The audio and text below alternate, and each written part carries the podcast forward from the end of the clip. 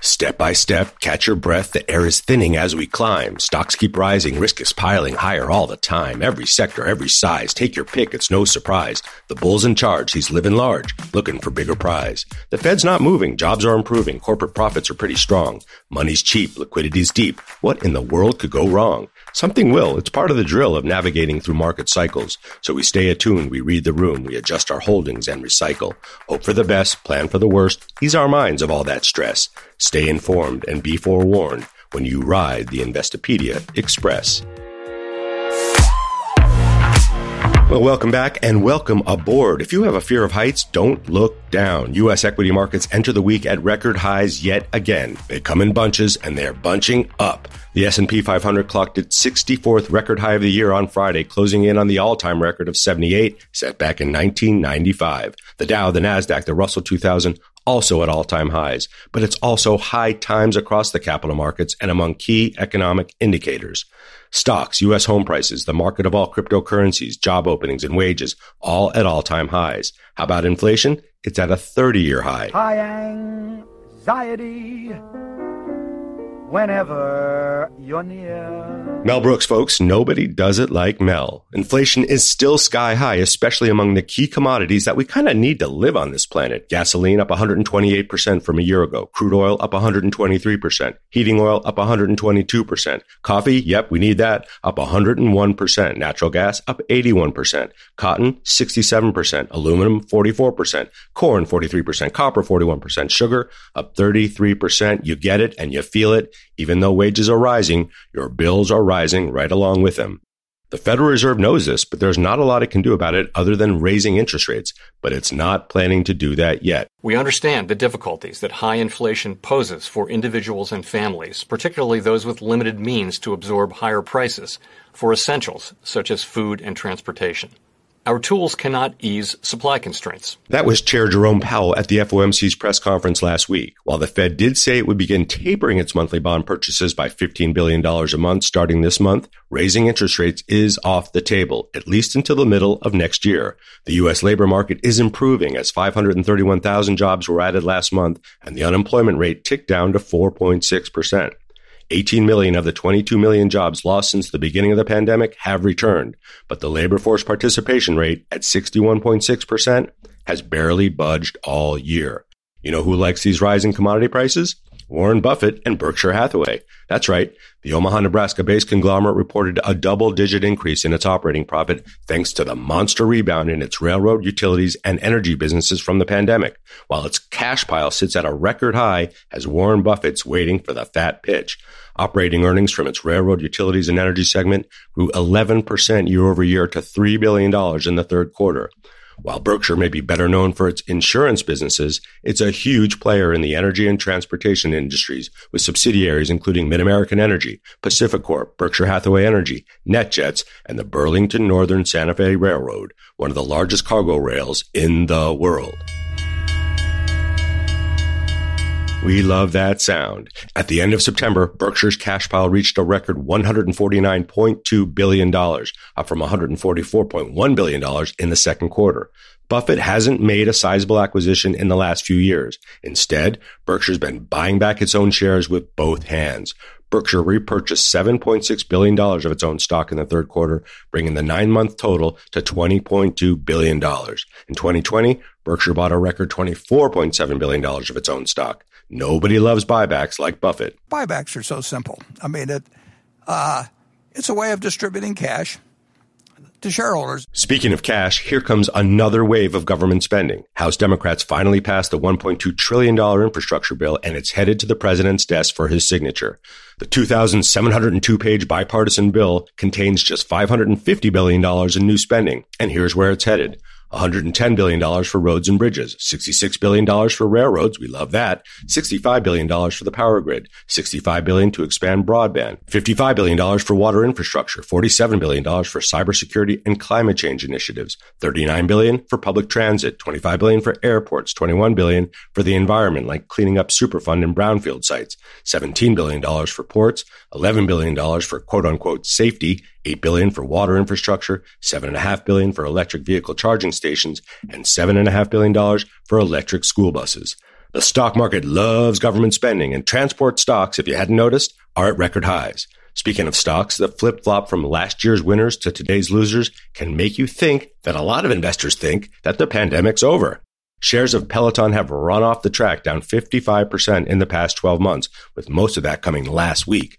The exercise equipment company warned that sales would fall by a billion dollars this year as demand for its spin bikes and treadmills slows way down.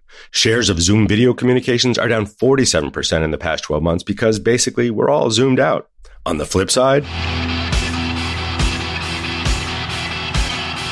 Oh, bring it, Angus. Shares of Live Nation, the concert and event promoter, are up 120% in the past year, and we're hitting the gym again with shares of Planet Fitness up 43% over the past 12 months. Let's get set up for the week ahead. The consumer is in the spotlight again as the Department of Labor will report the Consumer Price Index for October. It was up 5.4% back in September, and prices have shown little signs of easing. Consumer sentiment has been pretty weak, too, but retail sales have yet to show it. Something to keep an eye on as we head towards the holidays. We'll also get producer prices on Tuesday. Those have been pretty lofty as well. Is the great resignation real or just another financial media meme? We'll find out on Friday when the Labor Department releases the JOLT survey. That's the job openings and labor turnover report. The last reading for August showed that 4.3 million Americans straight up quit their job that month month. The Delta variant may have been a factor back then, or maybe they're just looking for a better opportunity. We'll find out on Friday. We'll also get one of the last big heapings of earnings reports this week with companies reporting, including AMC, Disney, Coinbase, Nvidia, and AMD. The outlooks from those chip makers will be in focus given the supply crunch that's impacting everyone from Apple to the automakers. As for Coinbase, pay close attention to the revenue it reports from crypto and options trading. We know activity has slowed since the spring, but just by how much is what we want to know, since that's how Coinbase makes its money. As for AMC, well, the OG meme stock was back in the hopper last week, rising 18% ahead of its earnings. Not that investors really care about its earnings. The theater chain is in a radical transformation as retail investors have become its owners, and CEO Adam Aron is listening. Stay tuned for my conversation with my buddy Melissa Lee on that subject coming up in just a few minutes.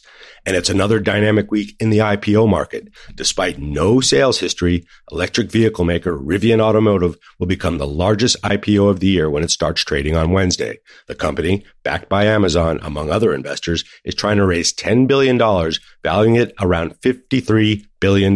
No sales. Why not? And Hertz is coming back to the public market. The rental car company drove in and out of bankruptcy amid the pandemic, but it's trying to ride the highway of heavy demand. It hit a curb last week when it said that it had a deal to buy 100,000 Teslas for its fleet. Tesla CEO Elon Musk denied a contract was ever signed, but that's not stopping the re-IPO of Hertz from happening as the company seeks a valuation of close to $14 billion. The timing might be right given how meme stock investors piled into shares of Avis Rental Car last week, sending the stock up 59% at one point after it reported better than expected earnings. Speaking of Elon Musk, keep an eye on shares of Tesla this week. Musk polled his millions of Twitter fans as to whether he should sell 10% of his holdings in his company to avoid the proposed so-called tax on unrealized gains. 58% of his followers voted in favor, but Musk was likely to sell anyway, given that he owns $200 billion worth of Tesla stock and options, and the drumbeat around higher taxes for billionaires is getting louder. Elon's tax bill this year will be a cool $15 billion. Do you have diamond hands? Do you hodl? Are you an ape? We all are, but are you a breed of the new apes that have turned the stock market upside down in the past year? If so, you are indeed a part of a revolution that has shaken the foundations of Wall Street and it may never be the same. Millions of new traders and investors have joined the stock market in the past year with a mission to make fast money by bidding up highly shorted stocks while sticking it to traditional Wall Street investors. No one has followed this more closely than Melissa Lee, the host of CNBC's Fast Money and the host of a terrific new documentary on CNBC called How the Apes Cracked Wall Street. She's also one of my favorite people in the world, not just in this business. Welcome to the Express, Melissa. So good to have you here. Oh, it's so great to be with you, Caleb. This documentary is terrific, folks. You can find it on YouTube. You can find it on CNBC.com. And you really have been sort of documenting, reporting on this sort of revolution that's been happening inside day trading forums, also inside these storied institutions on Wall Street. What brought you to the documentary? Why did you decide that it was time to do it? When the GameStop frenzy unfolded back in January and then AMC quickly followed after that, I think all of us who are watching the story unfold thought, this was an interesting phenomenon. We didn't really know what to make of it, and we didn't know how long it was going to last. And I think the fact that seven months after that point, we were still watching this story. We were still seeing this movement grow. I mean, you could see the commitment to the stock and to the cause on social media platforms like Twitter and, and Reddit. That really told me that it was time to tell the story, that this was something more than just a flash in the pan. It was something more than an event that was going to take place over the, a couple of weeks and then end. This was lasting. And so to me, that was fascinating that this movement could endure and could actually have people on Wall Street taking a look, taking a look at the issues that they were talking about, and really saying, you know what, this is a force that is going to be here in this market. Without question. And you and I have covered many different market cycles. We were there in the early days of the internet bubble, 1999, and beyond that, we saw that collapse. We saw the great financial crisis. We saw what happened, obviously, in the last year and a half. But there is a through line from the financial crisis to where we are today that brought a lot of these people into the market. Now, COVID and being at home and trading at home and the fast movement of stocks contributed to it. That maybe, you know, some of the kindling under this fire, but this has been brewing a long time. What did you discover? I think that there is a confluence of events and you touch on a lot of them, but this whole notion of stick it to the man, it was born decades before this moment today that we're witnessing. It was born out of the great financial crisis. It was born out of Occupy Wall Street. The thought that Wall Street was able to make money to collapse and implode, to get bailouts and not have any sort of ramifications with their actions when the little guy, which in this case is oftentimes people's families or parents or grandparents, they lost their savings. They may have lost their houses. They lost their livelihoods. That really had a profound impact on this generation that's coming of age right now. The pandemic being locked up at home and social media, that was, that's an important driver to all of this and, and the ability for these people to converge, to amplify their voices. It was sort of the, the perfect mix of ingredients to create this movement that we're witnessing. Yeah, I mean, without Twitter, without Reddit and Wall Street Bets, without a lot of these forums and even YouTube, some of these folks have have audiences that are bigger than ours. You wouldn't have all of this. But then there was this notion of also let's uh, among this group let's find the stocks that wall street is shorting the most the ones that are beaten down the most whether it was an amc a gamestop even a blackberry which doesn't make blackberries anymore. They were finding their way to these stocks and bidding them up. What was it? Was it the fact that they wanted to stick it to the short selling institutions or is there a fundamental belief in some of these companies or is there a lot of crossover there where they actually believed in some of these companies but they also wanted to stick it to the man and make money in the process i think that there's a lot of crossover and i think for some people it, it's driven by pure profit. They saw what happened with GameStop and Roaring Kitty, and they thought if I can tr- double or triple my money and pay my mortgage off for the year, that's fantastic. For a lot of these people, it is stick it to the man. It is let's show them how smart we are because, you know, identifying these stocks, if a hedge fund had found GameStop and found a way that that sort of technical aspect of all these short sellers piling in and creating this massive short squeeze. If a hedge fund had found that strategy, we would probably be celebrating that. Wow, take a look at the massive returns. They found this great, this technicality that no one had spotted. And yet this happened amongst retail investors. And so it, it, sort of turned Wall Street on its head in some ways. And so once the retail investors got a taste of that, they thought, you know what? We can do this. We have the power. We're just as smart as they are. We are capable of making money and being smart about it. And that's exactly what they did. But I, I do think, as you mentioned, it's, it's a confluence of events here taking place. They want to make money. A lot of them were impacted negatively, you know, economically because of the pandemic, and they all also want to stick it to the man. Traditionally, a lot of folks may have referred to retail investors and these day traders as dumb money. But if you look at some of the analysis behind a lot of the folks, and some of them are in your documentary, but a lot of folks out there, retail traders that do their own work, whether it's the fundamental analysis, the technical analysis, looking through prisms that traditional Wall Street doesn't look at, there's some very smart analysis out there, but at the same time, when we look at some of the returns for some of these meme stocks, they are way, way, way overblown. And I think everybody knows that, including these people, right? I don't know. It depends on who you're talking to. There, there are definitely some in the group that think that AMC, for instance, will go to 10,000 or even 100,000. I'm not sure mathematically that you can actually get there given the size of the stock market and the size of AMC right now. But there is that belief. And, and part of it is a fundamental belief that this is an American institution. It will never go away. People will always want to go to the movies kitchens and restaurants coexist, and so can movie theaters and streaming. Then there are some other people who are like, you know what, I'm along for the ride. And I think a short squeeze can create the kind of returns that we're talking about. There's nothing fundamental about it. They look at the technical analysis. They take they there's a belief that there are naked shorts, that there's hidden short selling in the market that's not told by the numbers, and they're playing for that sort of technical aspect of a massive spike in the stock and they've seen it. It's worked. So if it's worked there, it's going to work with with some other stocks potentially. And we've seen some very strange behavior. But I love part of the docs, the parts of the documentary where you actually explain these terms, which is why people come to Investopedia. Such clean explanations, folks. Check out the documentary. The expl- explanations on naked shorting, short selling, really smart and well done. So congratulations on that. Let's come back to AMC for a second because it was the poster child of this, along with GameStop. But the CEO, who you have and you feature extensively in the documentary, Adam Aron has embraced the apes. They even call him the silverback gorilla of the apes because he's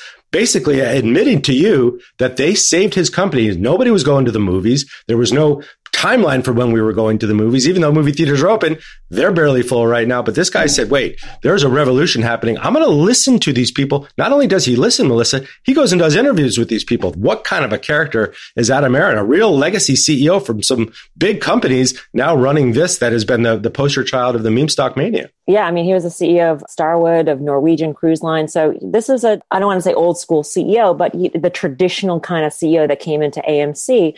And he sort of views this as, as his mission to save this company. That's the way he viewed it through the pandemic. And there was a massive turnover in control in terms of his shareholder base. 80% of his shareholder base are now retail investors. 4.1 million retail investors own AMC. So he had to recognize that this was his base, just like uh, you know any other CEO saying that Trian or any other big sort of hedge fund or activist is, is a major holder. He is recognizing that these apes are the major shareholder in his stock. And so he's going to communicate the, the way they want him to communicate, which is via Twitter, via YouTube. You know, he said he was never really active on Twitter and now he tweets and regularly his tweets get 10,000 likes or, you know, whatever the astronomical number is.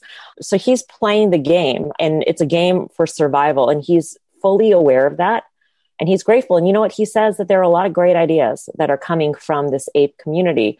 These are younger people, the younger generation, the exact demographic that AMC theaters needs to attract in. So why not take advantage of that? So things like accepting crypto as payment, that came from the community. The idea of making commemorative movie tickets into NFTs, that came from the ape community. Just this week, he tweeted that AMC is going to go into the popcorn business. That's probably also from the ape community. These are all great ideas. It doesn't cost AMC much money, and yet it's helped the stock. Absolutely. I love the fact that they're now going into the merchandising game and the creating of NFTs of movie posters. Terrific idea, simple idea. I'll tell you what, he might not have got that at a big shareholder meeting when he was taking proxy questions. This is coming directly to him in DMs or in interviews or in conversations he's having on Twitter or when he's going on Trey Collins, the uh, Trey's Trades, when he's going on his YouTube show. This is stuff that's happening to him in real time and he's reacting pretty quickly to it. So fascinating.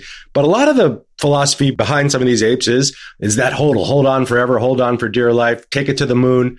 We know some people are going to do that, but we also know that a lot of people are going to start selling. And when the selling happens, a lot of people run for the doors at the same time. There's no way everybody makes that much money on this. What's the inherent risk here and the hype and the mania behind all this that brought these people to these stocks, to the stock market, which we like, but at the same time, we know this doesn't always end well. I think the risk is that the stock price matches up with the fundamentals as laid out by Wall Street. And as you know, Caleb, a lot of people on Wall Street do not have rosy projections for AMC, and they don't really predict the movie theater business to come back strong uh, in any sort of way, even to pre pandemic levels. And so the risk is if, if the stock price actually goes back to reflecting fundamentals, then these people might be hodling and they might be bag holding in the end. And that's, that's the risk. And I asked him about that. I said, are you worried? Because, you know, before I interviewed him, I sent out a tweet saying, you know, I'm going to interview Adam Aron today. What, what do you guys want to know? Somebody tweeted to me, I want you to tell Adam Aron that 10% of every paycheck from now on is going to AMC stock. And I asked him specifically about that. Are you worried about people like that who are plowing their hard earned money into AMC stock? How does this end? He said, we don't know how it's going to end. All I can do is do my best as CEO, and, and that's that. And that's fair. Yeah, he said that many times. We're just living through this just like you are. And he's right. And you've seen plenty of people in social media, whether it's YouTube, TikTok, whatever, saying, I paid off my student loans thanks to AMC or GameStop or whatever meme stock I bought or whatever cryptocurrency I bought. You see those stories. So a lot of people want to believe that. And in a dislocated economy like the one we're living through right now, where the K shape is in full force, right? If you've got equity, if you've got money, if you own your home, if you kept your job, you're doing pretty well. If you're not on that side of it, you're not. And these people look at that as this could be a life raft. This could change my life. And for some people, a very few amount of people, that's likely, that could happen. But for most people, it usually doesn't happen that way. So there's a concern there for sure. Let's go to the other side of the equation here and talk about some of the, the institutions or people or companies that appeared to be, or they were maybe villainized by the apes, by the day trading community. And I'm talking about Virtu Capital. I'm talking about Citadel Securities, which brings a lot of IPOs. These are market makers also that help the transaction go through when you actually buy and sell a stock. People don't know that, but when you actually place an order on your Robinhood or your Fidelity or your Schwab, it's going to a market maker to, for that trade to happen. Uh, and then there's some money being exchanged there, which could take away from some of your returns. There's a big debate on that, but to sum it all up, there is this other side of the equation, which is these big institutions which have been making markets and running markets forever, all of a sudden uh, look villainized in the eyes of some of these apes. How did that sort of play out, and how is that playing out today? Um, I, I, think that you see it just by what SEC Chair Gary Gensler is is starting to address. I, I think that for a long time is just viewed that this is the system that this is the way the market works. And even when this whole retail trading boom started, you sort of looked at a market maker like a Citadel and their Virtu, and you you thought, oh, payment for order flow. We're really democratizing the stock market, and yes, that is definitely what has gone on. More people have access to the stock market thanks to zero fee brokers.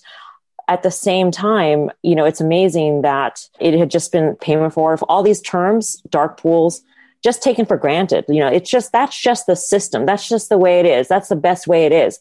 And this movement is saying, you know, maybe this isn't the best way it is. And and you and I know that at every point in time in history, we could have said, this is the best it's been for the individual investor. And that's a pushback that you get today. This is the best it's been for the individual investor today.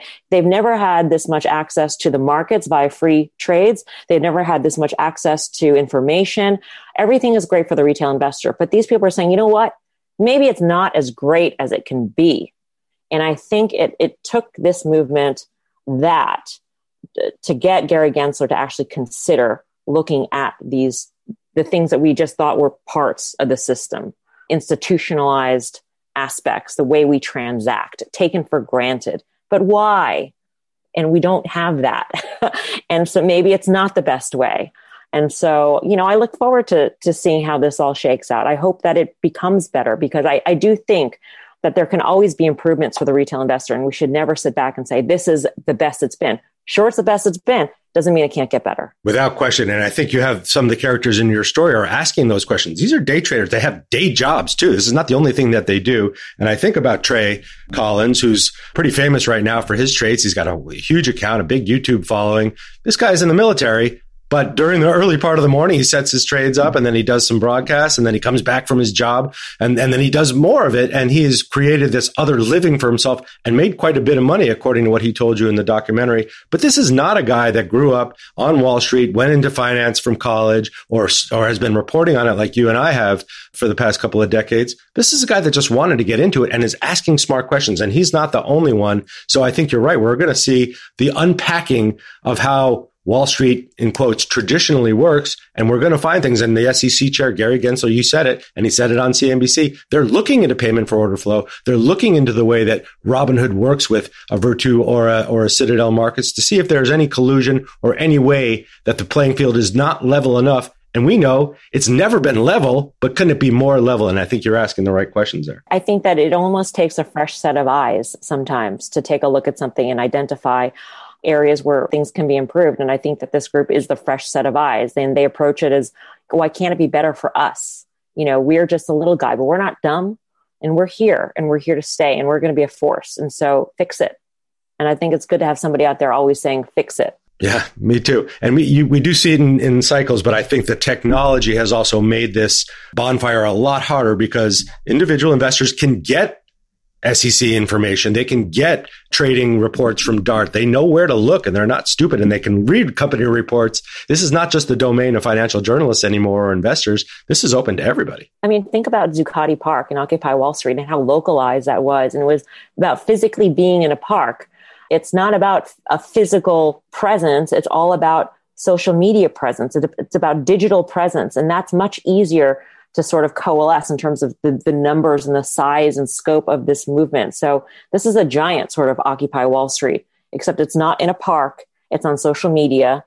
And because of the vast numbers, I mean, it's around the world, Caleb. It's not just here in the United States, it's around the world.